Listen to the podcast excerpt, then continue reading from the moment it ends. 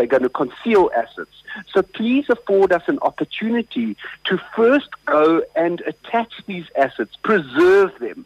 And then, once we've done that, we can proceed with our main case against the people. Now, what the court system says, what our law says, is it doesn't matter that you may have had your assets seized without you being given advance notification.